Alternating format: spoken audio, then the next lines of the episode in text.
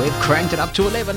It's episode 11 of the Mosen at Large podcast. Hi, I'm Jonathan Mosen. More reactions to iOS 13.2, and there is a fix for the hearing aid issue. Thanks to Andy for sharing that with us. Microsoft had a busy week as well, so we'll talk about that as well. Mosen at Large podcast.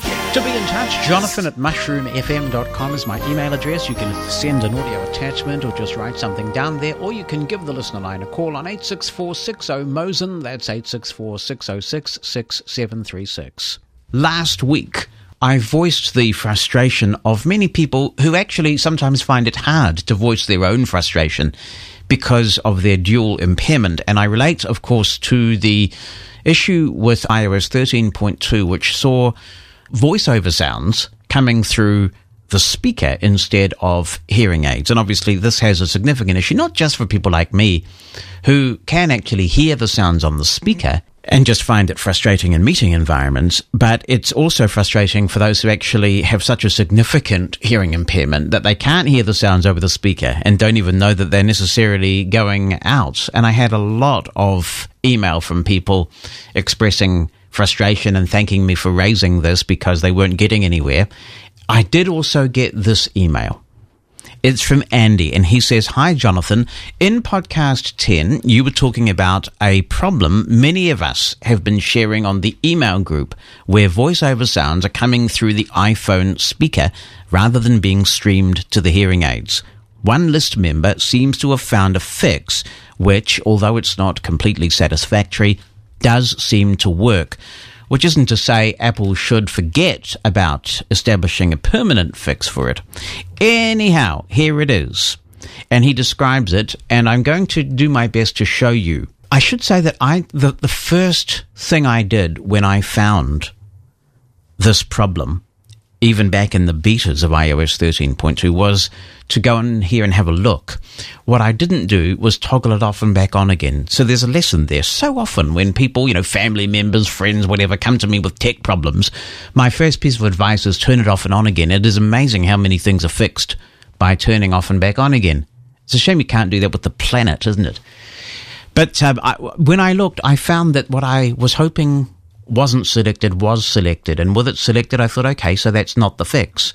Somebody had the foresight to try actually toggling off and back on, and that does fix it. So I have shared this on Twitter already. The moment I got Andy's email, I put out some tweets with this because I know how really difficult it has been for many hearing aid users who've spent good money on their iPhones, and in some cases on the hearing aids too, where funding wasn't available. So it's been a huge concern for a very vulnerable group. So here we go. Let's say open VoiceOver settings. Let's take a look at the VoiceOver settings. That's a good idea. That's what I wanted to do. VoiceOver. All right. So I'm going to scroll through now. We're going to find audio. Audio button. All right. I'm going to double tap audio. Sounds and haptics button. Can we navigate by heading in the screen? Yes. Audio, speech channels, sound channels, headphones, heading. And this is sound channels, and actually that has its own heading as well. So navigates to the sound channels heading and flick right. Selected, headphones left, selected, headphones right. And the reason why it's saying headphones left and headphones right at the moment is because that's correct. Currently, we have the phone connected to the mixer. If you don't, and you probably won't, then you should be hearing the name of your hearing aids in here instead. If you are still getting the iPhone sounds coming through the speaker, all you do is double tap each of those and then double tap again. So once again, your hearing aids are selected, and that's all there is to fixing it. It's been a fun week in technology, hasn't it? One of the coolest things that happened was the new release of Twitterrific. It's marvelous. There's a fix that's just come out to this. But with the release of Twitterrific that came out 2 or 3 days ago as the show's being put together, there was a really interesting bug where just at random, you'd hear the sender of a tweet as you were scrolling through your Twitter timeline or in Twitter lists, and then Twitterrific would say, with VoiceOver, null. It wouldn't speak the contents of the tweet. It would just say null. Sometimes if you flicked away and flicked back, you got the tweet. And if you really, really wanted to know what was in the tweet, you could double tap the tweet and bring up its little screen, and it would be displayed in there. But it was kind of fun because when I was looking through, you know, I have a list where I follow certain politicians. I don't want to be seen to be following politicians who I strongly disagree with, but I'm a political animal, so I like to know what's going on, you see. So I put them in this private list so no one knows that I'm looking at the tweets of certain politicians and things. And, you know, for example, a certain president in the United States, he was in that list, and he said null. And I thought, dude, I thought to myself, dude, that is the most intelligent thing you've ever said on Twitter. And I looked again, he said null. I'm like, dude. Yeah. So I think that we should have embraced the null. I mean, I know a lot of people contacted the Twitterrific people, and it's to their great credit that they did intercede pretty quickly, and they've got this fix out right now. So if you want, you can go into the App Store, force your phone to look for updates by going into the My Account tab, assuming that you're running iOS 13, and swipe down with three fingers and it will refresh the view and you'll find the new Twitterrific right there. But we should embrace it now. It's kind of like a bleep. For example, wouldn't it be good if every time somebody tweeted soup, their tweet automatically said null? We should just embrace it like a kind of a Twitterrific bleep. You ain't nothing but a nulling null, you null. No. I null you. Congratulations to the Icon Factory for fixing it so quickly. And I do note that Jack Dorsey, a few weeks ago, he's the big cheese at Twitter. He says that maybe Twitter was a little bit too harsh with third-party Twitter developers, and he's suggesting that they may reverse some of the changes that were implemented which caused apps like Twitterrific and other third-party apps to not be able to send you notifications of mentions and direct messages and things of that nature. So that is great that Twitter's rethinking this and wanting to embrace third-party apps more. If we can get Twitterrific back again with notifications, I shall be a happy bunny. Jonathan Mosen at Large Podcast. It's an audio file from Derek Lane. That's what it is. Derek Lane. Lane. I wonder if Penny Lane is Derek's sister. Do you think that that's a possibility? No, I mean, they could be related. Don't be so disparaging in the production crew there.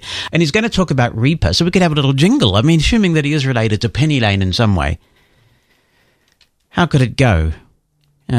Derek Lane's on my PC and on my show with some Reaper stuff you need to know. Get ready, here we go. Hi, Jonathan. Thought I'd stop by with a quick trick in Reaper that you can do to help you edit bad things out of good programs. Oh, my word. I noticed in podcast 8 when you wanted to beep the word soup out, you were adding the beep, but it wasn't silencing the original audio. Yes. In the case of soup, I thought that was kind of hilarious. There it goes again. But in a case where you might want to remove some very offensive language, you might actually want the audio to be muted. And I want to show you a very quick way to do this where you don't have to worry about trying to figure out how long a particular piece of audio is that you want to cut and then, you know, generate a tone of that length and paste it in there. And this is a lot better. It's a lot easier. You need three things. You need the project you're working on. That's one thing. Open. Yep. You need a file containing a beep of whatever duration you like. That's two things. I have one that's 5 seconds long. There's a very long beep there. And then you need a scratch project that's just used for some temporary storage. Okay, that's the third thing. The first thing to do is take the audio with an offensive word in it. We'll use the word soup. Oh, my word, he's done it again. Don't like soup, and that's fine. Yeah. And I will say, Jonathan thinks that soup sucks. Well, it's a fact. It's not even an opinion. And I have recorded the fact that Jonathan thinks that soup sucks in Reaper. And so what I'm going to do is a couple of things. First thing I'm going to do is navigate to the beginning of the item with Control Left Arrow. I'm going to press Tab, Jonathan, to put me on the J of Jonathan. Tab is a key that will normally in music go to the first transient, which is generally like a percussive sound. But in Jonathan was percussive enough Jonathan's to a transient. Refine that. So fine. I can press Shift Home and Delete to get rid of the breath immediately without having to scrub or anything. Jonathan thinks that... Okay. And now we have a nice tight edit on the front end of the passage there. I'm going to press Alt-Shift-N to bring up another project and... insert my f***ing file as an item in that project. Now that beep is actually quite a bit louder than my speech. So I'm going to press Shift Page Down to turn the take volume of that beep down. Good idea. That'll be good enough. All right. And now I'm going to press Control-C and copy the beep as an item to the clipboard. It's very important that the beep exist in the clipboard as an item from an audio file. Yes, you can put an effect on an item that would generate a tone, but depending on how your Reaper preferences are set, you might run into a situation where the tone would last longer than you would want. So that's why it's important to have a... as a piece of audio. Right. Okay. So now what I'm going to do is Control-Tab back to my project with the phrase, Jonathan thinks that soup sucks in it, and I'm going to make an item out of the word soup by scrubbing to its beginning and pressing A and scrubbing to its end and pressing A again. Jonathan thinks that pause, scrub, A. Sucks. Okay. Now, soup is an item. It is item 2, and I can verify that by pressing Control-Alt-Space. Soup. And we heard a little bit of the S there because I have items crossfading when I split right now, which makes dialogue editing a little bit smoother. So, soup is fine, although we're just saying soup, not soups, but that's all right. And the magic here is the action bound to Shift V. Shift V is an action that pastes an item as a take in the currently selected item. Now, when people are using Reaper to do music, they will use takes to, say, play an instrument multiple times or to sing a song multiple times, and then they can go back and take the best part of each take to get the final vocal.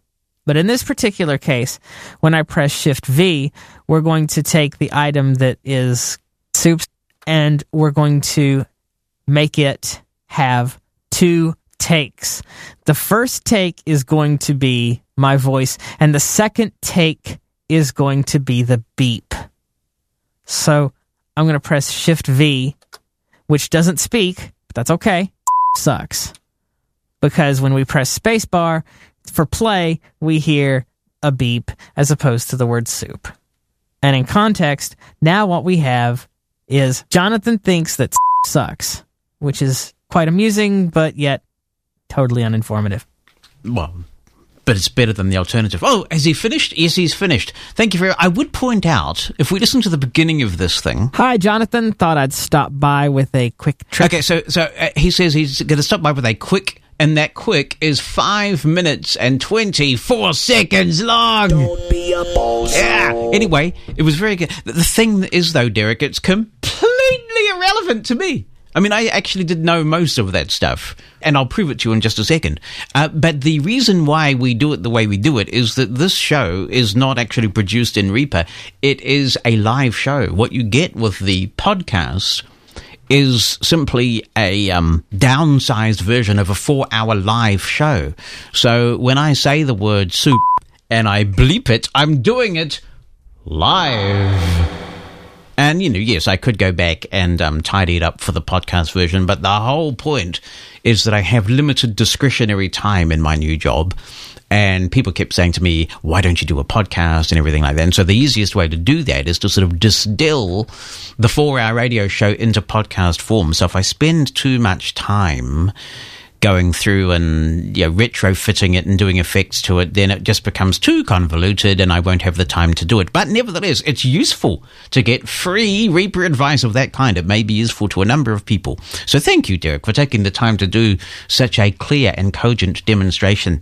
Now, I have been bleeping things out for a long, long time in various sound editors. My favorite thing of bleeping that I've ever done was for a show that we had on Mushroom FM some time ago called Go Folk Yourself, which is just a fantastic title. As you can gather, it was a folk show, and it was done by Shannon Curry. You should come back and do it again, Shannon. It was a brilliant show. And, of course, it was just calling for a promo like this. So just to reestablish my beep creds or my bleep creds in the recorded domain, here's the promo that we used to have for it. So you like a bit of contemporary folk music, do you? Well, you know what we say to that? Go f*** yourself. You like a dollop of the traditional folk too, huh? Well, we say, go f*** yourself. Well, really? Oh, you're partial to a bit of grass, are you? Bluegrass, I'm talking about. Yeah, that's lame. Well, frankly, all we have to say about that is, go f*** yourself. That's so wrong. It is. Celtic music stirs your soul, does it? Truly. Go f*** yourself. Hey, listen, Mr. Production Engineer, the FCC can't do a thing about Mushroom FM. We can say go folk yourself as often as we want. Go Folk Yourself with Shannon Curry will play your folk, Celtic and bluegrass favourites and expand your musical horizons as well. Go Folk Yourself with Shannon Curry, Monday mornings at 10 Eastern, exclusive to Mushroom FM. It's a fucking awesome show, dude. There you go. And that was done with, I believe, Studio Recorder. And sacrilege though it may be for Derek, I still find Studio Recorder one of the best tools out there for spoken word editing. Much better than Reaper in the sense that you can do some very precise scrubbing. And so we actually, if we do need to do any editing for this podcast, we do it in Studio Recorder and not Reaper. Similarly, Roger Stewart, he says that Reaper demo was interesting, but I find doing that much easier and simpler using Goldwave. You just select the word to bleep, and then in the effects menu, there is a sensor category and there's a beep already there for you. So there you go. It's nice to have multiple ways to do the same thing, isn't it? Hey, Jonathan, it's Francisco Crespo from Argentina. Don't it cry for me. It is good to listen to the podcast. Don't have time in the afternoon of the Saturday to listen to the full show, but I very much enjoy the Mosen at large. I wanted to comment on some of the topics.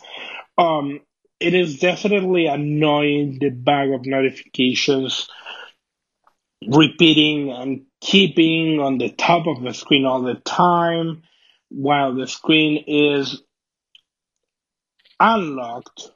But let me tell you about another issue that it seems like no everybody is experiencing. Even if you dismiss the notifications so that that strip doesn't stay on top of the screen, you get...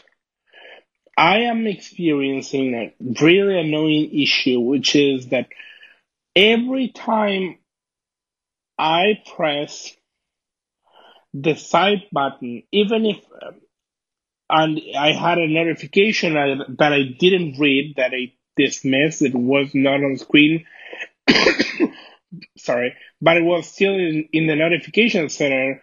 Every time I press the side button, VoiceOver says, for example, messages, Francisco, notification. And it says notification because, yeah, I had got a Face ID device. And so when you lock the screen, it is not supposed to reveal the text of the message that I got. But it is very annoying because sometimes when I want to lock the screen, it's because I am in class or I'm at a meeting, and what I really want VoiceOver to do is to shut up. And it doesn't do that way. It keeps on reading a notification. I reported this to Apple, and they quickly answered that we're not able to reproduce. I'm sending a screen recording of the issue so that they can understand it and hopefully fix it by, let's say, iOS version 18. What a cynic. They're taking too long to fix accessibility issues. And the other thing I wanted to talk about is the guide dog issue. I think Buck Rehab in the United States could easily get involved with guide dog schools and financing some of the trainings for the guide dog teams. Keep in mind that they are already offering there is already a possibility, and I'm sure Bonnie knows about this, to send a rehabilitation client to one of these NFB training centers, which I had the opportunity to attend, the Colorado one, and it's really good. And they are private centers. They charge a lot. I'm sure that the amount that the Buck Rehab is paying for this training is way beyond the number that they're paying for a guide, the number they would pay for a guide dog if they had to. I knew that some of the centers were charging like $7,000 per month per student, of course, to the Buck Rehab. So I'm sure that they would have no problems spending like the $30,000 or $40,000 on a guide dog. So it would be cool to have that alternative way of financing dogs that could help them, the schools, and they could at the same time keep on doing their fundraising events the way they are doing today. It is always great to listen to your show, Jonathan, and I will keep listening to you. Thanks. Quite right. Thank you very much, Francisco. Jonathan Mosen at Large Podcast. We've been talking about quite a few problems with iOS 13 over the last few weeks, and it is a really buggy release, and there's more stuff to come from listeners who want to chime in on this. And I think one of the reasons why there's such a high level of frustration at the moment is that it's really difficult to get interaction from Apple to at least feel like you're being heard. And I would contrast this with an experience I have had just in the last 24 hours or so with Microsoft. Now, I left Facebook in 2017 after the whole Cambridge Analytica thing and was very relieved to get off Facebook. And then work, Aira at that stage, really required me to be back on Facebook so that I could interact with explorers there. So I sort of reluctantly got back on Facebook and added a few people that I didn't mind hearing from, and have kept a pretty low profile on Facebook because it's a pretty dodgy thing in my opinion, and there's lots of evidence for this. When I did that, when I got off Facebook, I vowed to use LinkedIn more. I like the principle of LinkedIn a lot, and of all the social networks that I've used, LinkedIn has the best signal-to-noise ratio. I've found that I've got really good quality material from LinkedIn, news I can use. But the one thing that has always frustrated me about LinkedIn is the awful user interface in iOS from a VoiceOver perspective, in the sense that sometimes it can take up to 9 swipes, 9 flicks, single finger flicks to get through one post with VoiceOver when you're reading in the timeline. And as you can appreciate, if you're not interested in the post and you just want to move on to the next one, that's a pretty inefficient experience. There are buttons for liking something or reacting and opening the post and finding out more information about the person who sent it, and on it goes. And in a worst-case scenario, that could be 9 swipes. And so back in 2017, I had an exchange with the Microsoft accessibility people, and I came up with a kind of a broadly designed user interface that would address this. And they sort of said, thanks very much. And nothing ever changed, and I didn't use LinkedIn very much. When I became a chief executive, I realized that it was more important than ever for me to be on LinkedIn, partly because, again, news you can use, but also because it's important for me to be seen to be there, sharing information about what our organization was up to and items of interest to our organization.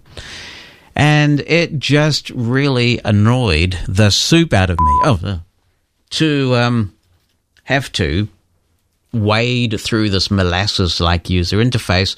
And I wondered, is it me or is it everybody who feels this way? So I did a little sounding on Twitter the other day and I said, does anybody else find this a bit convoluted in LinkedIn? And quite a few people got in touch and said that, yes, they did.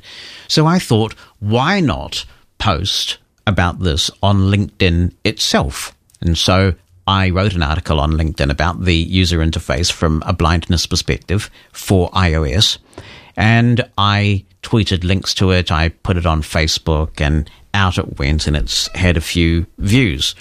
Now, what's interesting about this is that Jennison Assumption, who is a blind person himself and is head of accessibility for LinkedIn, took the time to comment on my article on LinkedIn. And he said, you're absolutely spot on with what you say. So no defensiveness at all. And he said, separately from this, we've already been working on a streamlined iOS interface for VoiceOver users, which you'll see soon, and gave me an address for further comment. And I just thought, this is why Microsoft is getting so much credit, justifiably so, in the accessibility space right now. There's no doubt that Apple will never be able to have taken away from them that they led the way, no doubt at all. But they're kind of aloof, aren't they? That's their culture. And it's not just a disability thing. It's a cultural thing, although Apple support will answer sometimes. They will answer sometimes, not at other times. For example, I asked the general Apple support address, is there any reason why made for iPhone hearing aids can't use the share feature that now exists where people with AirPods and compatible headphones can listen to the same stream? Because if you think about it, if you are a hearing aid user, it would be great if you could both hear the same, say, TV show, your non-hearing impaired significant other with their AirPods or whatever, and you with your hearing aids. It'd be marvelous. And I said, is there any reason why that can't happen? And never got an answer to that. When I engage on social media with Microsoft, I almost always get a reply, and it's a meaningful reply. And this is another example where the head of accessibility for LinkedIn owned the issue, felt that my post was worthy of response, and offered one. So I will include in the show notes to the podcast version a link to my LinkedIn post, and you can read his comment there. There's also a second lesson to be learned in this. My comment on LinkedIn was couched in very positive terms, that Microsoft had done a lot, and that inspired me to hope that if I could just get these concerns to their right ears, that Microsoft would listen and take some action. If I had gone in being abusive, then I suspect, there are humans at the other end of all these processes, right? So sometimes it's all about the way that you couch these things. But it's a very positive outcome that we are going to see some improvements in LinkedIn, and I look forward to that. But gosh, I really do wish that there would be some meaningful interaction on social media or in our community from people at Apple who are actually informed enough and empowered enough to make a difference. Mosen at Large Podcast.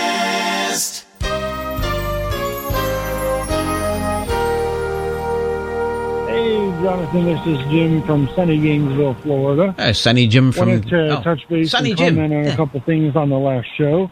First off, with BARD, or the National Library Service for the Blind, BARD, the app we use. You were talking about language and content and such. I want to share that they adopted something back, I guess, in the 70s or 80s, where they would say some strong language or some descriptions of sex. Oh, my word! We have that here, too. Explicit descriptions of soup. Well, my word. So I've been reading adult-level books like Sidney Shelton's and stuff like that, even John Jakes,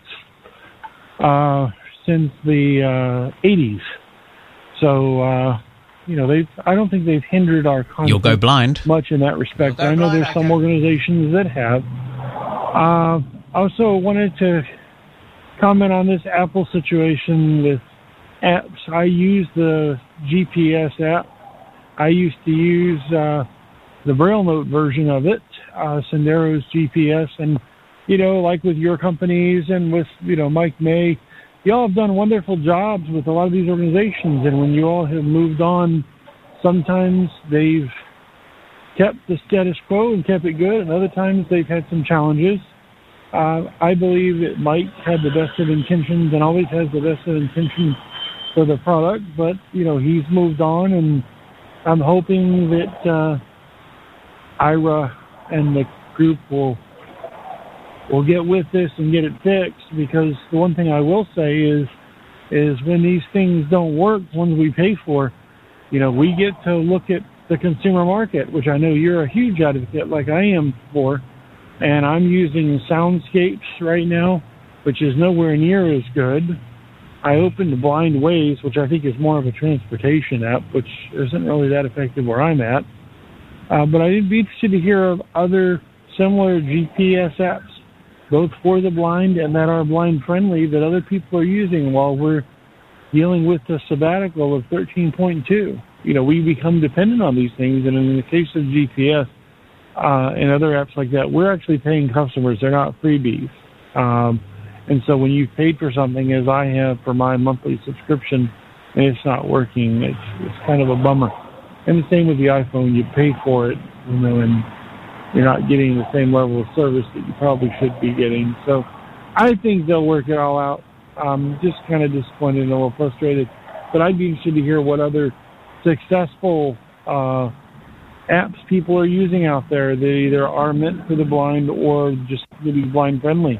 Thanks, Jim. I didn't know that there was an issue with the Sendero app or whatever it's now called. Aira own it now.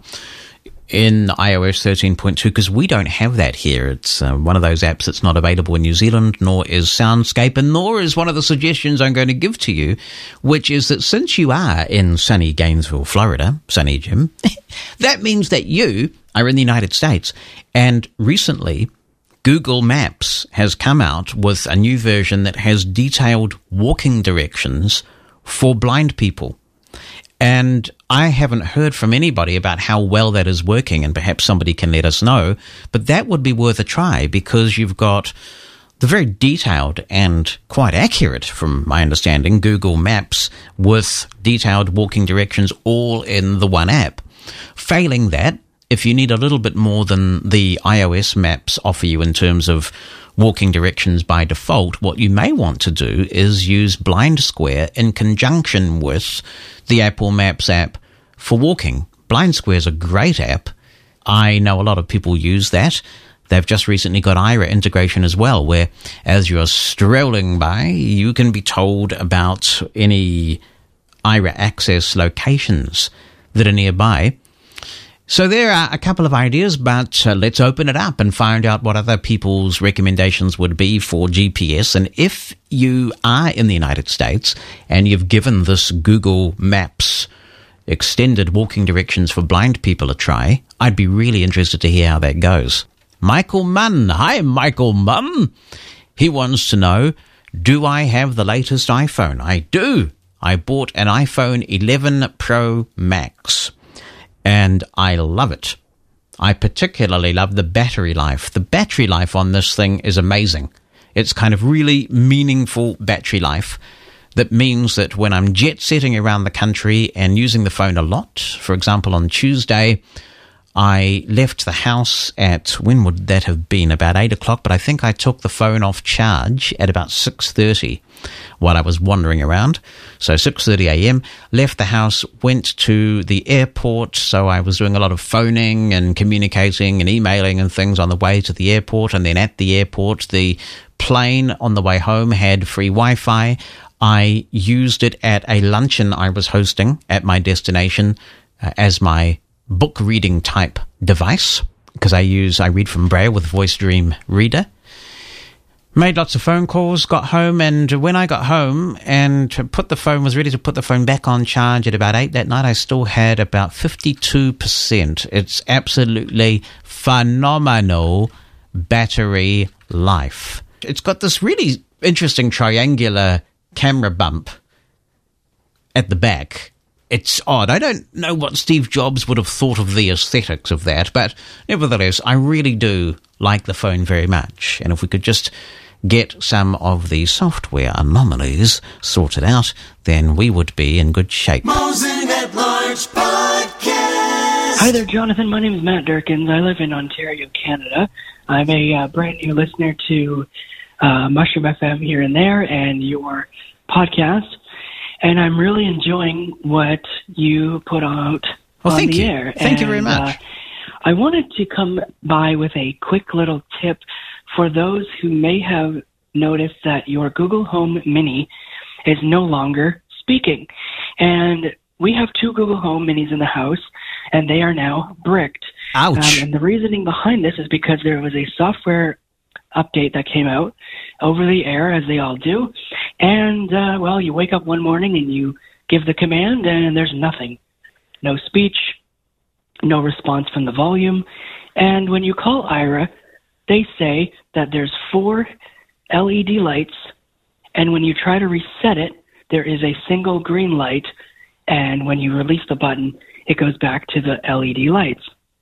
So the only solution that Google has provided so far, which I have taken advantage of at the moment for one device, is you call Google support, explain what's going on, and they will replace your item. They'll put a authorization of the total amount on your credit card, and then once the defective item comes back to Google, then they will give you your money back, which is nice. So I'm hoping that fixed the issue, but they did tell me that when I get the new one to call technical support, and they said they could help me set it up, but I'm like, well, I know how to set this up. My only concern is if I get this new device and it bricks again, then I've just wasted, $80, which, yes, I'll get it back, but that's still not the point. Thank you for that. I did read in the tech news about this unfortunate firmware issue that Google has had with some Google Home models, and stuff happens. So what? Soup happens. Let me try and do it the Derek way. Soup happens. What really matters is what people do when the soup happens, right? And so it sounds like Google is looking after its customers in this regard, and that's great. We had a defective Amazon Ring video doorbell, and we were so impressed with the quality of the customer support we got in terms of replacing that doorbell and replacing it really quickly. So, I think most people are tolerant of the fact that sometimes things go wrong, and if you looked after well, then you move on and you say, well, that was quite good customer service. It sounds like Google is doing that. In New Zealand, Google Home isn't officially supported, which is just extraordinary. So that's why the old drinker has so much of a hold in New Zealand. People do parallel import Google Home devices, but officially Google Home's not supported here. And yet it is in Australia.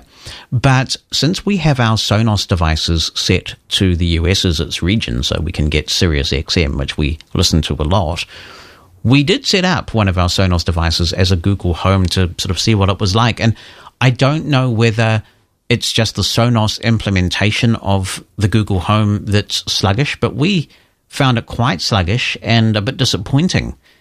So we've switched back to the jolly old drinker in the meantime. Your comment about Sonos suggests that maybe it's just a systemic problem with the interface between Sonos and Google. So that will be interesting. Email from Londa Peterson. She says, hi, Jonathan. I have a Q Braille XL and absolutely love it. I use it with my Surface Pro as a portable solution. It gives me the productivity of Windows and the portability of an iPad. I tried the Focus, but I actually found that the spacebar was too short. I had to stretch my thumb to reach it. It caused pain between my thumb and first finger. I often use my Surface totally without a QWERTY keyboard. I have had audio problems, but not with the Surface sound card itself. I have them when I use my aftershocks. Since you haven't noticed your battery taking too much of a hit, I'm going to try using Silenzio. I've had good results with it with some of my students, so I'd expect it to work well. I love the podcast. Thanks for doing it, says Londa Peterson. Thank you, Londa. And I totally take the point about the length of the spacebar on the Focus devices. when I think about it, if I'm sitting here with my hands ready to braille, so my fingers are on the six dots, my thumb is naturally resting on a bit of real estate. And actually right now I have the Focus 40 Blue 4th generation in the studio. We now have that permanently in the studio because Bonnie's got a Focus 40 Blue 5th generation. So, but I think the same is pretty much true of the newer one. My thumb is just resting on a kind of a blank part of the surface at the right-hand side of the spacebar. So I absolutely take that point. I guess if HIMS had put the spacebar of the length they have at the bottom, then yes, I'd be in. But it's a fair call regarding your comment about how long or not long the spacebar is on the Focus display. I must admit it's something I hadn't really noticed before, and it hasn't caused me any issue, but I can understand why it might cause some people issues. But yes, the implementation of Braille in JAWS is absolutely fantastic, isn't it? And I often find myself in situations where I do want to use my laptop, my cute little HP Spectre Folio, and I use it with Braille exclusively as well. You can lie it down there in tablet mode, and you can pretty much do everything. Well, you can do everything with your Braille device when it's paired, and the Braille input is just phenomenally good. Brailing and contracted Braille into a Word document or an Outlook email or whatever it is. So good perspective, Londa. Thank you so much.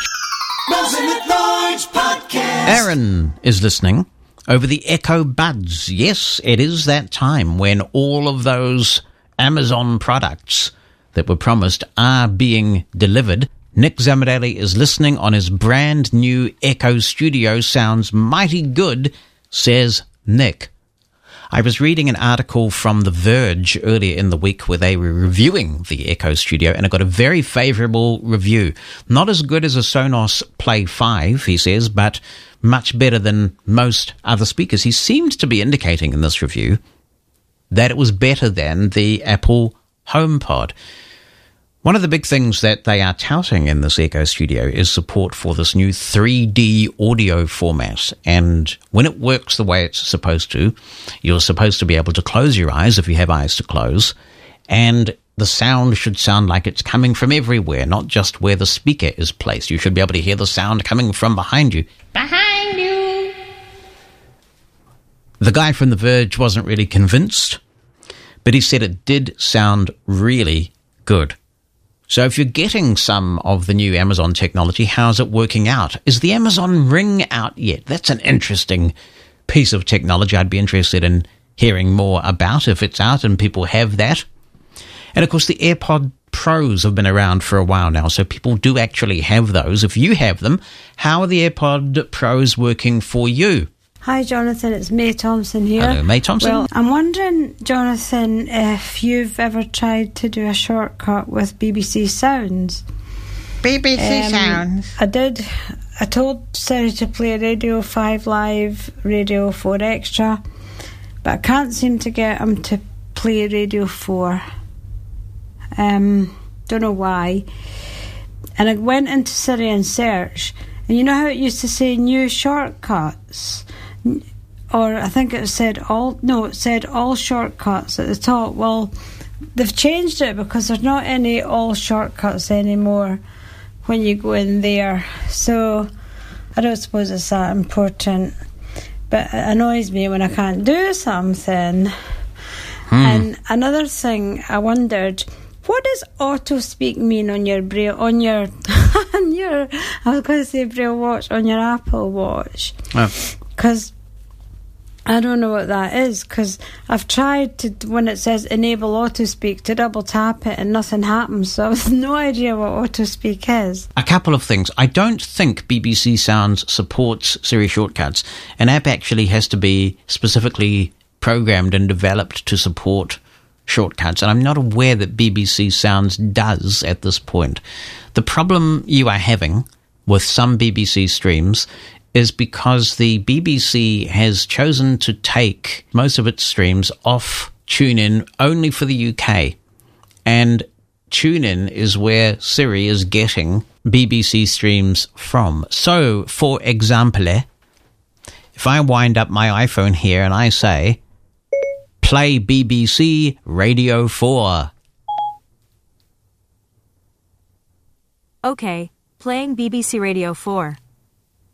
Yeah, and on it goes. So it works for me because I'm not in the UK. It doesn't work for you because you are. Go figure. I'm glad I'm not in the UK at the moment. I mean, I'm glad I'm not. Dude! I'm sorry, Boris. But, you know, it is all a bit turbulent and uncertain over there. Dude! Yeah. So that's why. Now, the auto speak on your Apple Watch. Let me fire up my Apple Watch here if I push the button.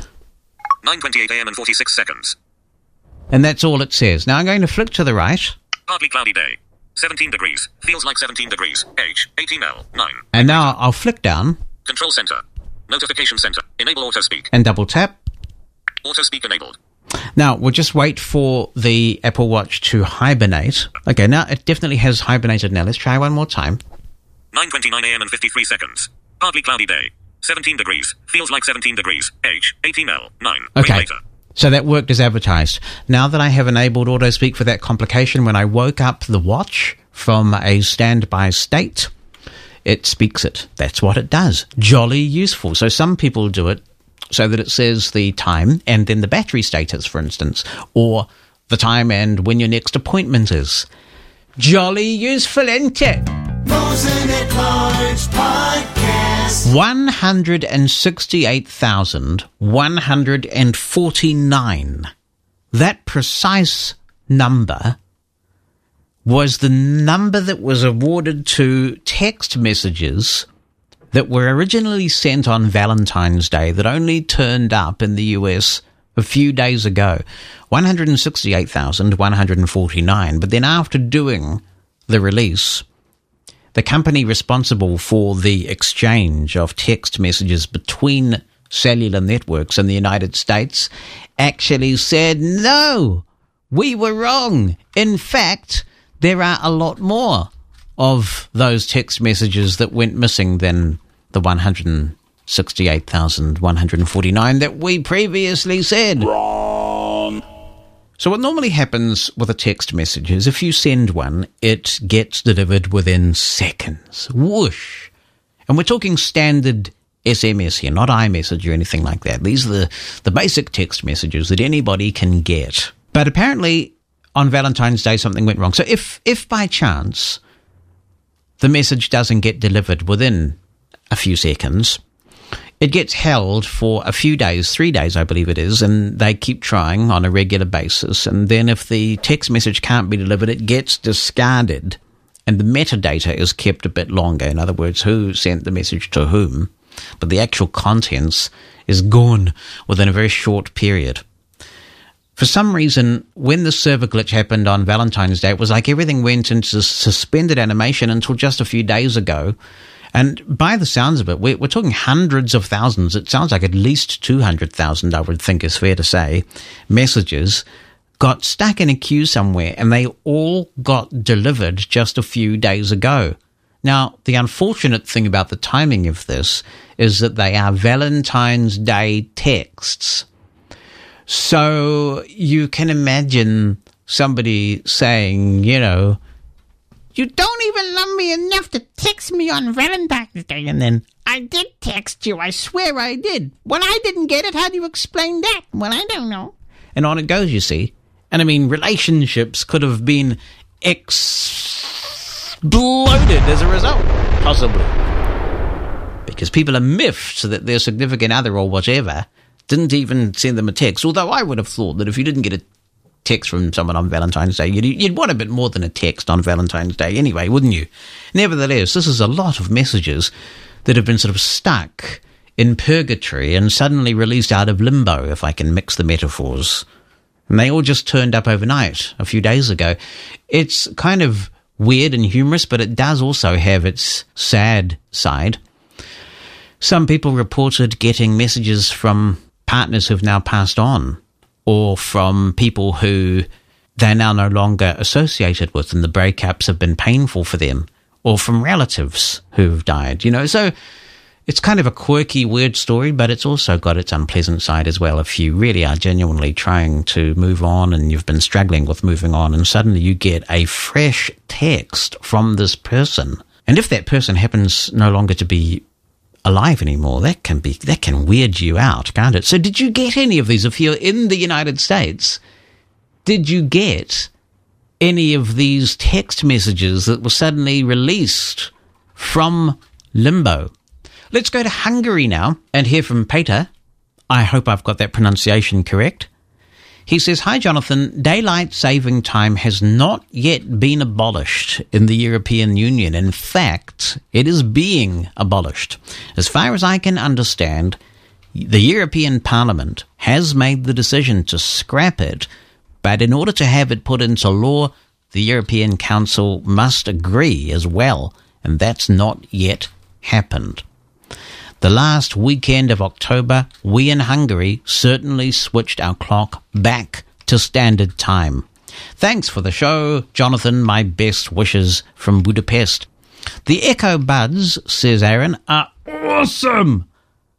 I have two assistants on one phone. I love them and use them daily. So there you go. There is a thumbs up. While we're talking about earbuds, here's email from Petra. Good morning, Jonathan. Good morning, Petra. I got the AirPods Pro on Thursday evening. Whoa. I love them. My left AirPod always fell out, so I got ear hooks to keep that from happening. With the AirPods Pro, says Petra, no problem. They are so comfortable for me.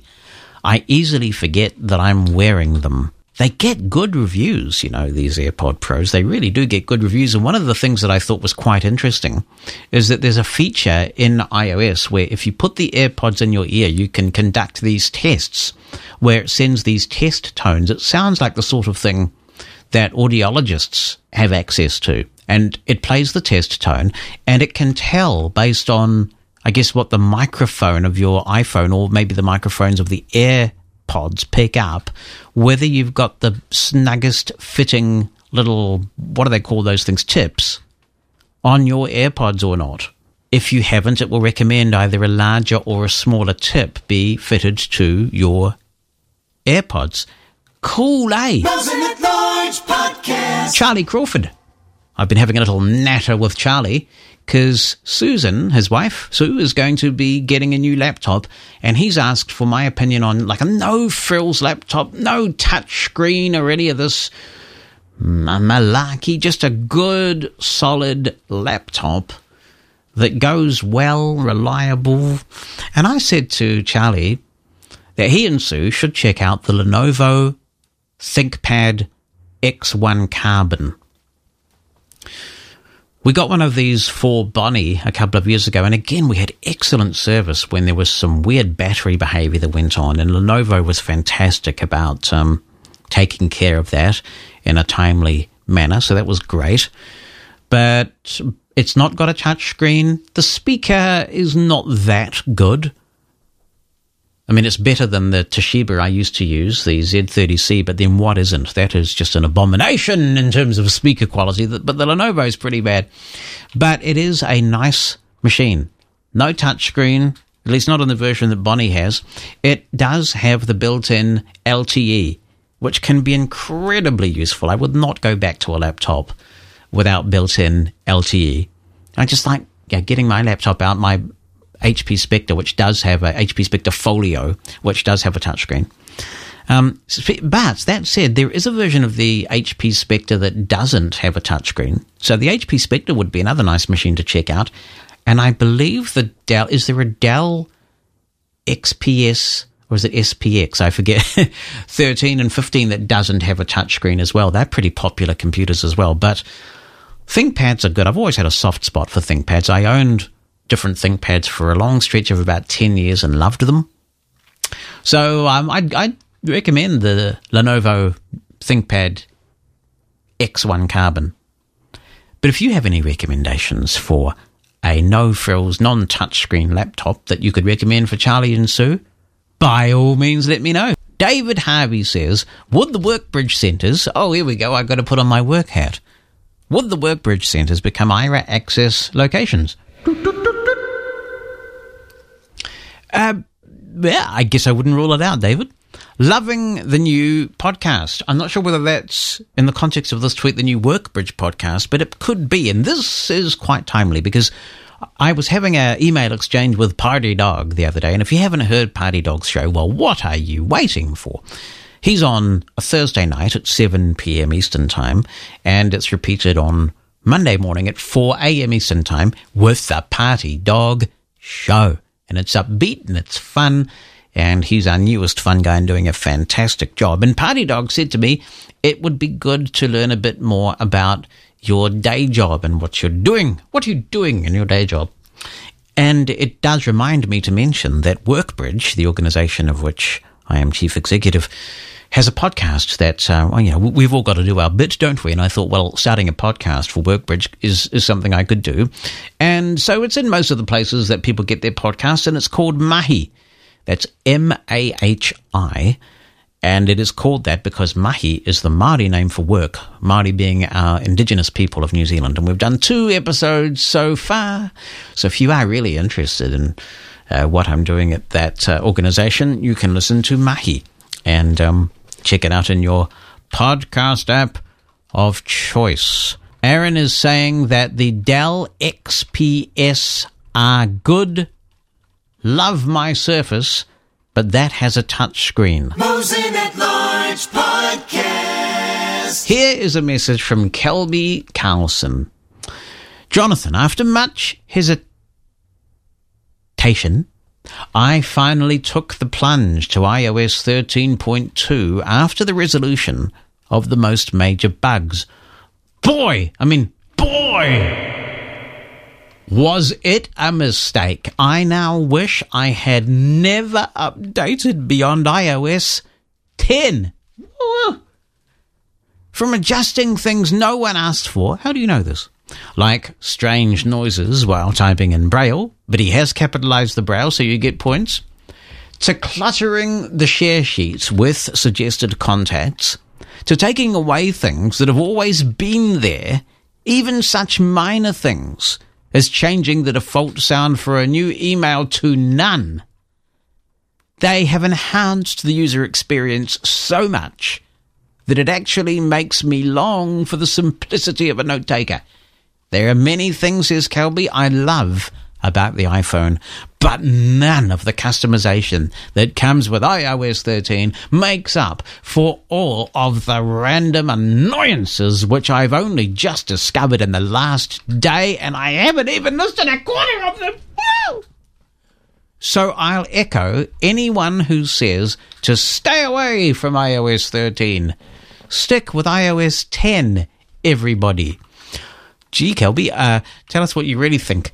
Some of the things I've just gotten used to, like the share sheet, it did really annoy me for a while, and it took me a while to get the share sheet back into shape in a way that I like. But I have now sort of come to enjoy being able to, the people I text the most, particularly family members, it's kind of nice if you see an article that might be of interest to a family member and they're right there on the share sheet to send a text message to. I sort of think that can be quite useful.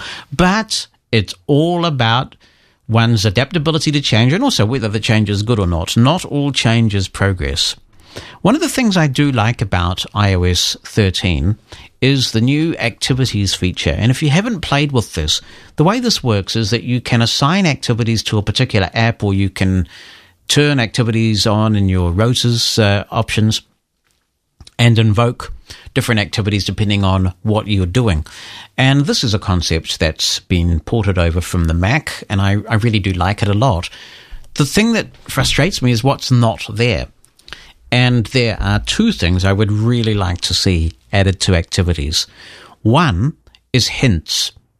There are some applications where turning on hints gives you really useful information. For example, Overcast, my iOS app of choice for podcasting, like Overcast a lot. And when you have hints enabled, when you flick through your podcast episodes, you get a little bit of a description of the podcast, which is really handy. to know, do I want to listen to this podcast? And if not, then you can just delete it and you're on your merry way. If you turn hints off, you don't get that description. So I want hints on when I'm using Overcast. What I don't want hints on for is those apps that just have basic things on buttons, like double tap to activate. I mean, I've been using iOS long enough that I don't want that stuff, but you can't turn hints on or off in an activity. So that's the first thing. The second thing I would really like in iOS activities is the option to toggle whether notifications are spoken immediately or not. If I'm just flicking through tweets and I get a notification from email or breaking news or whatever, I don't mind my tweets being interrupted with that notification. If I'm reading a book on Kindle and the notification pops up right when I'm in the middle of a Kindle page and it's just some random, you know, so-and-so liked your comment or something, then I have to find where I was in the middle of the page and start again. I would be quite happy simply to hear the bleep that I've got a notification, and when I've reached the end of a page or a chapter or just a point at which I want to pause, I would like to be able to take a look at my notification then. But you can't do that either. So it's a really cool feature, and I hope that it is something that will be expanded in future versions of iOS with at least those additions. What would you like to see in activities? Here is Jesper, all the way from Denmark. It is a joy once again, he says, to listen to you and your thoughts, opinions and ideas about anything blindness and technology, life and everything related on your condensed version of Mosen Explosion.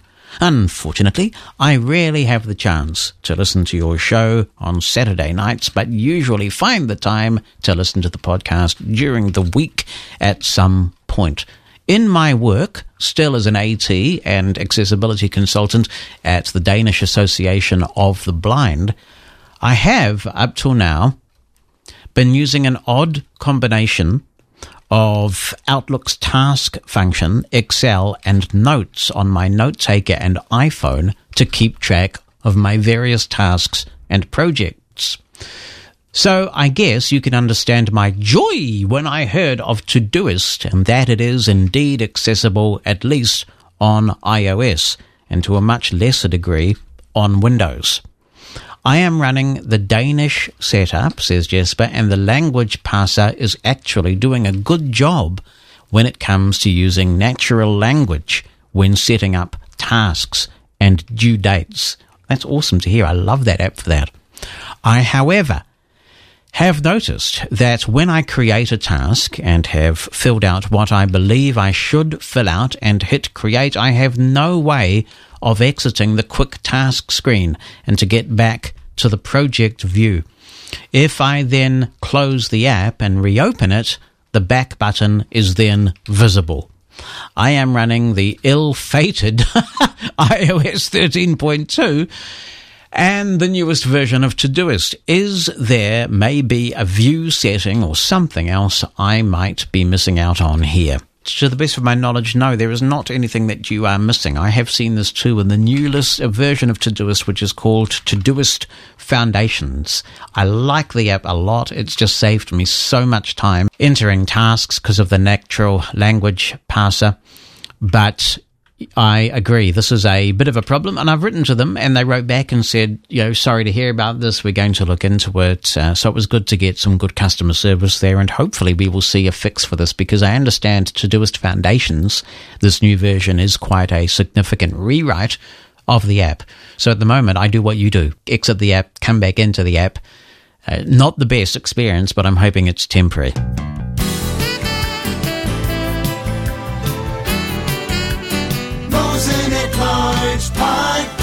Here's an email from Ian Lackey, who had a birthday the other day. Happy birthday, Ian, belatedly. Hi, Jonathan. After last week's podcast, I thought I would send in a couple of comments. First, on dogs. I was adamant that our family would not get a dog. However, constant pressure eventually forced me to relent. Yes, I know. And just over 2 years ago, we got our little puppy. He's a bit on the small side to be a guide dog, and he has a very small brain. However, I reckon he has a big hat. Oh, and I find it hard now to imagine being without him. Second, on books. You're talking about reimagined history and rather dystopian tales caused me to wonder if you have read any of Robert Harris's books. You could start with Fatherland, a book set in 1964 with Germany having won World War II in the West and Hitler still in power. His latest book, The Second Sleep, is set in an England which appears to be medieval. However, all is not as it seems. All his novels are well worth reading. I have heard about Fatherland on many occasions, Ian, and it's one of those books that I've always intended to read, but I haven't read it yet. Maybe over the forthcoming summer, yes.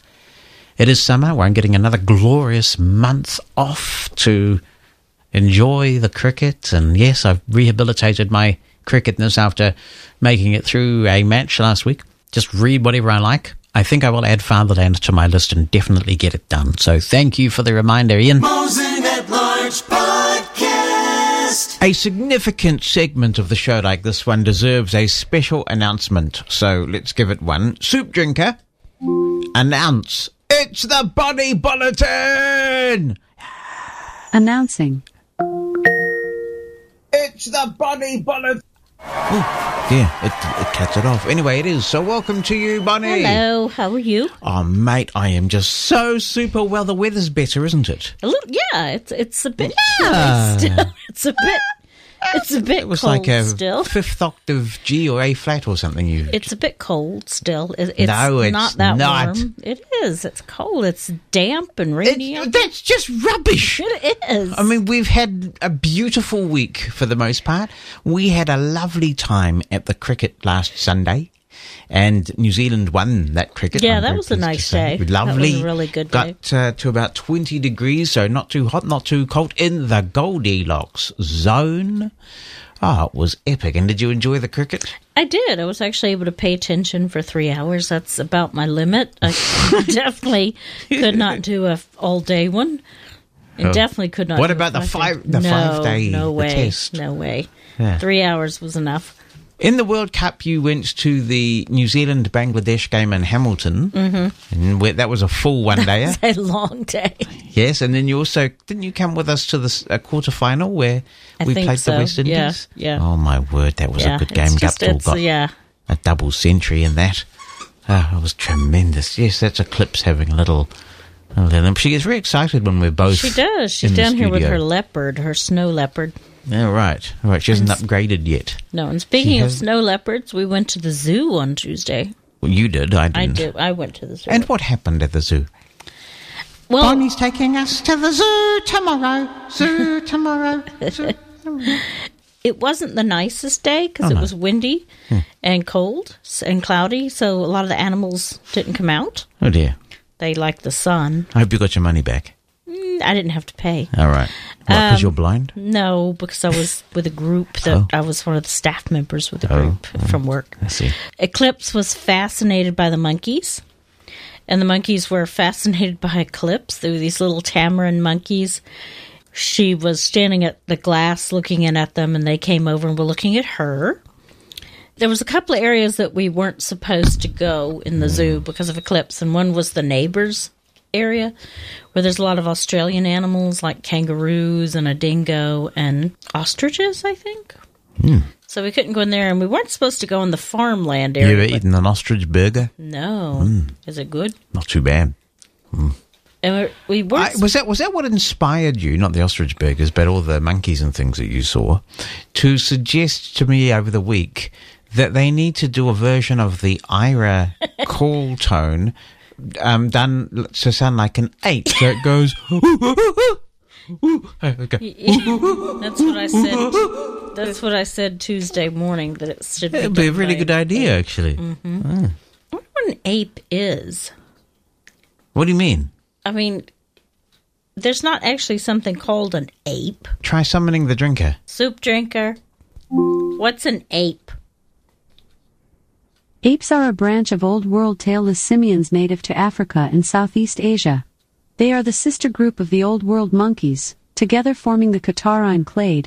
They are distinguished from other primates by a wider degree of freedom of motion at the shoulder joint as evolved by the influence of brachiation. Marvellous. Well, then, I guess that's about all to report. So any books? What did you end up reading? People like book recommendations. Right now, I'm reading Before She Was Found by Holly Overton, and it's a book that my friend Jennifer recommended. It's very interesting. It's about these... It's sort of like based on an urban legend... You know, kind of that whole thing you heard when you were a kid about Bloody Mary and different things like that. But these kids have to do a school report on an urban legend. And most of them are doing on pretty simple things like the Sleepy Hollow or the Pop Rock soda thing. But they're doing it on the supposed urban legend in their town and that killed a bunch of people and down by the train track and... Little girl, or a girl that's 12, they found her bloody on the train tracks and her other friends missing. So it's kind of interesting. Jennifer says she was shocked at how it ended. So I'm curious to see what happens. I guess she has more influence over you than I do because I recommended Heads You Win, but you chose to read this instead. I have Heads You Win. I just haven't started it yet. I look forward to it. And I wonder what Nancy Catway thinks of Heads You Win because she did... read it. Cool. Well, she started a couple of weeks ago and we haven't had an update since then. We'll have to see what she thought. Jonathan Mosen at Large Podcast. A significant segment of the show like this one deserves a special announcement, so let's give it one. Soup Drinker, announce it's the Body Bulletin! Announcing. It's the Bonnie Bullet. Oh, yeah, it cuts it off. Anyway, it is. So welcome to you, Bonnie. Hello, how are you? Oh, mate, I am just so super well. The weather's better, isn't it? A little, yeah, it's a bit chilly still.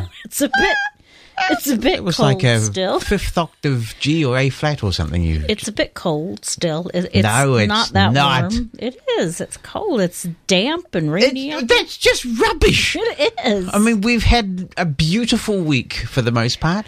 We had a lovely time at the cricket last Sunday. And New Zealand won that cricket. Yeah, that was a nice day. Lovely. That was a really good day. Got to about 20 degrees, so not too hot, not too cold, in the Goldilocks zone. Oh, it was epic. And did you enjoy the cricket? I did. I was actually able to pay attention for 3 hours. That's about my limit. I definitely could not do an all-day one. It definitely could not. What about the five-day test? No way. Yeah. 3 hours was enough. In the World Cup, you went to the New Zealand-Bangladesh game in Hamilton. Mm-hmm. And that was a full one-dayer. That was a long day. Yes, and then you also... Didn't you come with us to a quarterfinal where we played the West Indies? Yeah. Oh, my word, that was a good game. Guptill got a double century in that. Oh, it was tremendous. Yes, that's Eclipse having a little... She gets very excited when we're both She does. She's down here with her leopard, her snow leopard. Oh, right. All right. She hasn't upgraded yet. No, and speaking of snow leopards, we went to the zoo on Tuesday. Well, you did. I didn't. I do. I went to the zoo. And what happened at the zoo? Well, Bonnie's taking us to the zoo tomorrow. Zoo tomorrow. Zoo tomorrow. It wasn't the nicest day because it was windy and cold and cloudy, so a lot of the animals didn't come out. Oh, dear. They like the sun. I hope you got your money back. I didn't have to pay. All right. Because you're blind? No, because I was with a group.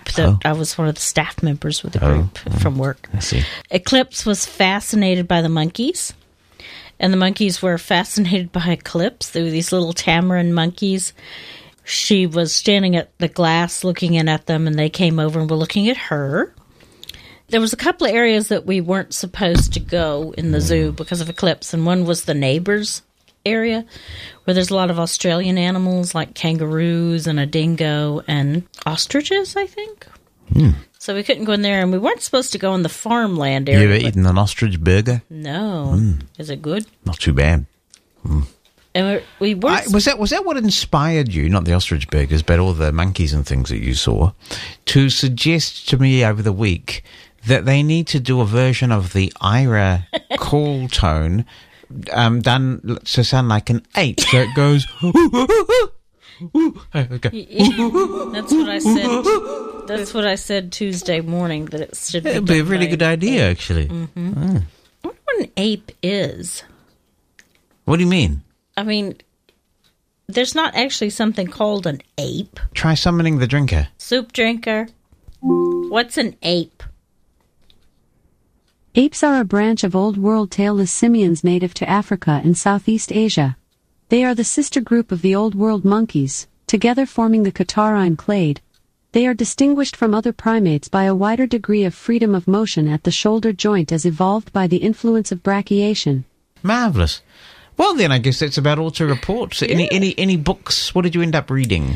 People like book recommendations. Right now I'm reading Before She Was Found by Holly Overton, and it's a book that my friend Jennifer recommended. It's very interesting. It's about these, it's sort of like based on an urban legend, you know, kind of that whole thing you heard when you were a kid about Bloody Mary and different things like that, but these kids have to do a school report on an urban legend, and most of them are doing on pretty simple things like the Sleepy Hollow or the Pop Rock soda thing, but they're doing it on the supposed urban legend in their town, and that killed a bunch of people and down by the train track. And little girl, or a girl that's 12, they found her bloody on the train tracks, and her other friends missing. So it's kind of interesting.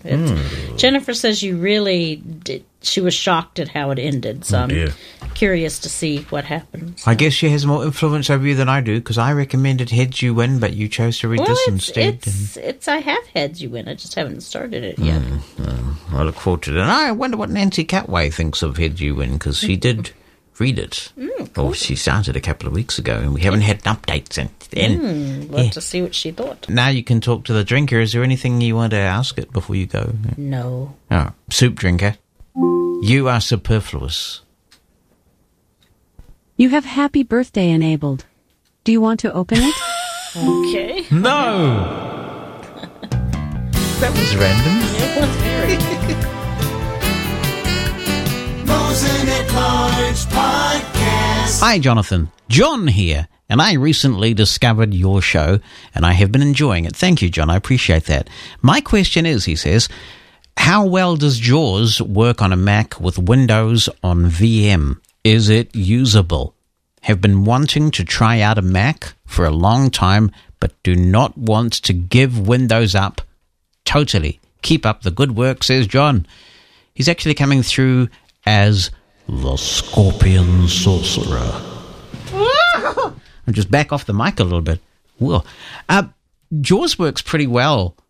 We talked about this on a Mosen Explosion and Mosen at Large podcast a few weeks ago, and Robin Christopherson made some pretty relevant comments on this.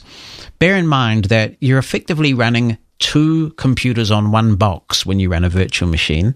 So if you've got a Mac with 16 gigabytes of RAM, you will have to determine how many gigabytes will go to your Mac and how many to Windows. So you could divide it evenly and have two 8-gig machines. Of course, when you close down the virtual machine, your Mac gets the 16 gigs back. You can also run Windows in Boot Camp, and there is a way to run a virtual machine from the boot camp. So you could be in complete Windows with the whole 16 gigs, say, or you could be in complete Mac, or you could run the virtual machine and halve the RAM. The main issue that most people find with virtual machines is, how do you map a JAWS key? And some people use the tool built into VMware Fusion itself, where you can map a key, and some people use the tilde key. That doesn't work for me, because I have a bunch of JAWS scripts that make use of that tilde key, and I need it. Not that I'm using a Mac now. I haven't. I sold my Mac 3.5 years ago. Another way around it was to use a tool called Carabiner and Spiel. I can't remember what it was called now. Or Sail, was it? SEIL, I think. And that was really good when it was working, because you could use the caps lock key as your VO key and your JAWS key. So it was brilliant. There was a period there where whatever the operating system was in 2016 came out that it broke, but I believe that may have possibly been fixed. So for my needs, it was really important to have that caps lock key as a JAWS key. It was just sort of seamless. You could use another key. I mean, you could use any other key. You could use a function key, I suppose, or just something you don't use very often. But yes, I mean, it's absolutely usable. It's doable. There are a few little idiosyncrasies to learn about. But if you want to give the Mac world a try, then, yeah, you should absolutely be able to have Windows and Mac OS coexist. So good luck with that, John. And if you try it, let us know how you get on. Microsoft has had a busy week because they've had their Microsoft Ignite conference, and they launched a new text-to-speech feature for Cortana in the Outlook app for iOS devices. And with this feature, it's called Play My Emails. The Outlook app uses Cortana's natural language interactions and artificial intelligence to read out your latest emails. Microsoft is aiming this feature at users who want to catch up on their inboxes while doing something else, like driving or working at their desks. Cortana starts by summarizing how many emails are new in the user's focused inbox in the last 24 hours, and if there have been any changes to their upcoming daily schedule thanks to integration with Outlook's calendar. Cortana also uses Microsoft Graph to identify the sender of each email in relationship to the user, so it's easier to know the context of the message without looking at the screen. Because of these abilities and more, Microsoft said that Play My Emails is more than just a text-to-speech update, but a way to have a natural conversation with Cortana. Cortana synthesizes the information in the message header and metadata and marries it with the insights about you and information from apps and services that power Office 365. This provides a more meaningful and contextual readout. The Play My Emails experience is like having a conversation with your personal assistant. Play My Emails is now out. It is just for customers in the United States for the Outlook app on iOS devices. And later, it'll launch on Android. So if you've had a play with this, or if you do have a play with it over the next week, I would be interested to know how you go, because once again, it is one of those features that I can't access here. But it does illustrate what Microsoft is trying to do with Cortana. They're kind of moving away from the Siri soup drinker type, Google type functions, and instead focus on this conversational element of getting things done in apps like Outlook. And there are people who really prefer Outlook for iOS over Apple's built-in app. The one thing that keeps me using Apple's built-in email app, although it's been a bit broken lately, I think it might be getting there now, is the threaded messaging feature. I love the fact that when you've got a nice long thread, if all's working correctly, you should be able to go to the message rotor that appears in a message set and just swipe down to navigate from message to message. It's beautiful and efficient. On the other hand, the really nice integration that Outlook has with the calendar and everything is a beautiful thing, especially if you're working for an organization like mine that is very steeped in the Microsoft ecosystem. So it's good to have these choices. And, I remember the other reason why I prefer the Apple Mail app over Outlook, and it is that when you double tap on a message to open it, when everything's behaving itself, I have to keep using these caveats these days with iOS. When everything's behaving itself, Focus is put at the top of the email body and you just start reading. With Outlook, that isn't the case either, and you've got all this header information you have to sift through. I think if that issue could be dealt with, that sort of focus on the body of the message, which is something that affects you every single message you open, I'd be more inclined to give Outlook a bit longer of a chance to see how it fits into my workflow. Jonathan Mosen at Large Podcast. Jonathan, it's your fault if my house was untidy last week, says Nancy Catway. How's that for shirking individual responsibility? Hey, how's that? Because once I started reading Heads You Win, this is by Jeffrey Archer, I couldn't put it down. That's the thing about Jeffrey Archer books. They are page turners. They're enthralling. When I start reading a Jeffrey Archer book, I just have to read it from start to finish. Nothing can keep me away from a new Jeffrey Archer book. Nancy continues, excellent book, although the way the two worlds started to converge near the end was a bit unbelievable. Still, the surprise ending was extremely, in all capitals, believable. Now I'm going to look for the Detective Warwick series, but I'd better vacuum the house once over before I do, in case I get caught up in the next book too. Good on you, Nancy. It is good, isn't it? And I also recommend, well, I recommend most of Jeffrey Archer's books. The Clifton Chronicles, that's also very good. You may want to look at the Clifton Chronicles before the Detective Warwick books, because the Detective Warwick books sort of have come from the Clifton Chronicles, but you could absolutely read them before. So no problem there. I'm glad you're enjoying it. I really do like Jeffrey Archer as a storyteller. He just spins a good yarn. And the thing I also like about Jeffrey Archer, I mean, people have described him as a bit of a likable rogue. He's had so many setbacks in his life, and to be fair, many of them of his own making. But he's so resilient. He bounces back. He seems to just keep on going, you know. As I said, it's a busy old time in Microsoft land with the Microsoft Ignite conference. They have been making various announcements, and they announced over the week that the new Chromium version of Microsoft Edge, which I am using as my full-time browser, although I have come across a little bit of an issue with it this week. But by and large, it's really good, and it is coming out of testing. There's a release candidate now. Since the release candidate came out, I've had a little bit of an issue with launching apps. I can't get to the allow button to give permission for a third-party app to launch, and I used to be able to, so hopefully that'll be addressed. But the release candidate is out, and they are going to be releasing the official version of the Microsoft Edge for Chromium on the 15th of January, and this is going to be great. I think that it will be pretty quickly, since it will eventually find its way into the operating system as the default browser. People are going to love it. It's quick. It's really super-duper accessible, other than this really weird issue I'm having where I can't find the allow button anymore, and I used to be able to find it. But they'll hopefully sort that out. I'm really excited about what Microsoft have done with Edge, and I don't think too many people will be sorry to see the back of the old version of Edge.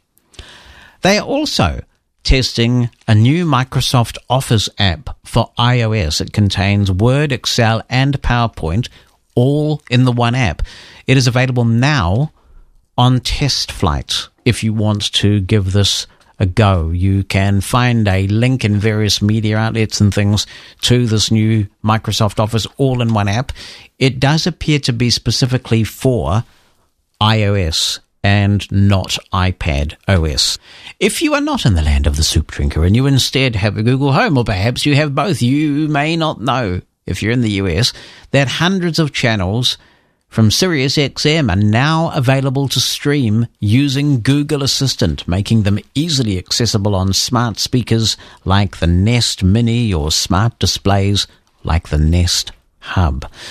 The feature is available in both the US and in Canada, and you can request channels with commands like play Howard 100 on SiriusXM or hey thing, play the Beatles channel on SiriusXM. SiriusXM has been available on the Soup Drinker for a little while now, and the two companies even partnered last year to offer 3 months of the service free for anyone who signed up using Amazon's portal.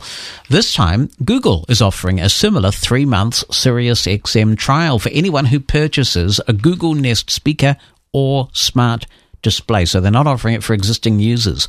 You will need to be a SiriusXM subscriber to access the service, but Google has confirmed to The Verge, who broke the story, that the feature will work with any of the service's packages, including the $8 per month Essential Bundle that it launched earlier in the year. Initially, the feature will only cover audio content, but over time, Google and SiriusXM are planning to expand the service to include video content, like iStudio performances and interviews, which will be viewable on Nest Hub and Nest Hub Max smart displays. Blind people have been speeding up our books in audio for yonks. One of the really cool things about Overcast that I like is that its speeding up algorithm is remarkably good. It doesn't sort of sound all digital and lousy like some of the speeding up algorithms. Well, there is some limited testing going on in, of all apps, Netflix. The Netflix people have thought maybe people wouldn't mind speeding up the content a little bit to get through it more quickly in this busy age in which we live. And some of the content creators are really angry about this. I mean, do they know that people are speeding up audiobooks and podcasts and other content? Not only blind people are doing it, but it's a big mainstream thing as well. Perhaps this is a different set of content creators. We're talking about the movie industry, the TV industry. They are notoriously reactionary, and boy, are they reacting to this. They say Netflix has got no right to do this. It's a violation of the terms on which they have been given access to the content because it is modifying the user experience, it's modifying the way that users engage with the content, and it's not acceptable. So they're potentially going to take some legal action. They're discussing this with Netflix. They say, don't do this, you're not allowed. It's a breach of your license that we've given you to use the content. And if you don't stop, we might take it away. What do you think of this? Would you use something like this on Netflix? Would you speed the content up? If you were watching, I don't know, The Crown or House of Cards or something like that, is that something you'd use? Mosen at Large Podcast. Brian Gaff, in response to the news story about speeding up Netflix and the outrage being expressed by the TV and movie industry about this, he says, what planet are these people on? We used to speed movies and shows up in the VCR days, did we? I never had a VCR with a speed control, Brian. That would have been quite cool. What VCR did you have? What had a speed control? Hello, Jonathan, says David Globe. I enjoy using an app called Autour. This is said with a French accent. I will also use the GPS feature on the iPhone for walking directions. I remember Autour, actually, because we had the guy who was developing it. I believe it was from a university in Canada that was developing this app, and he was on a very early episode of The Blind Side, one of the earliest episodes of The Blind Side. So it's good to know that that app is still around. I don't recall, because I did that interview, it must have been in 2016, I think, and I don't remember what their claim to fame was, but I do remember it is a specific blindness app. So it's good to know that they're still doing work. I presume they are still doing work on it, David, and that you find it helpful. So thanks for that. If you have anything more to tell me about that app and how it works and why you like it, that would be most interesting, and I'm sure other listeners would enjoy hearing about that too. Brian Gaff has been back in touch to say that he had a Toshiba VCR with a kind of a digital speeding up thing. It was a bit choppy, he said, but it did work.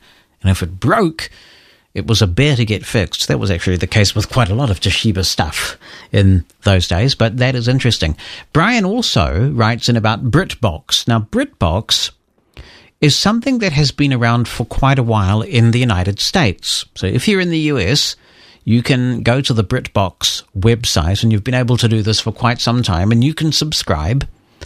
And in the one place, Netflix style, you can get a lot of British TV, and quite a bit of it is classic British TV as well. And now BritBox is coming to the UK. They're bringing it home, and the BBC and ITV are collaborating on BritBox for the UK market. And Brian Gaff tells me something I didn't know before, which is that the RNIB, the major blindness agency in the UK, have pinged, they have castigated the BritBox people because there's not a single audio described title on there. And the BritBox people have said, well, we're sorry, it just wasn't ready. We'll do it for the next version. Brian quite rightly says, well, if it was to do with the pictures and the pictures weren't ready, they wouldn't release it, would they? So it kind of is a commentary on how they perceive blind people in terms of their importance. And that concludes episode 11 of the Mosen at Large podcast. Really appreciate all the feedback that we've been getting on the podcast. If you'd like to share yours, Jonathan, JONATHAN at mushroomfm.com with an audio attachment, or just write something down, or the listener lines 864-60-MOSEN.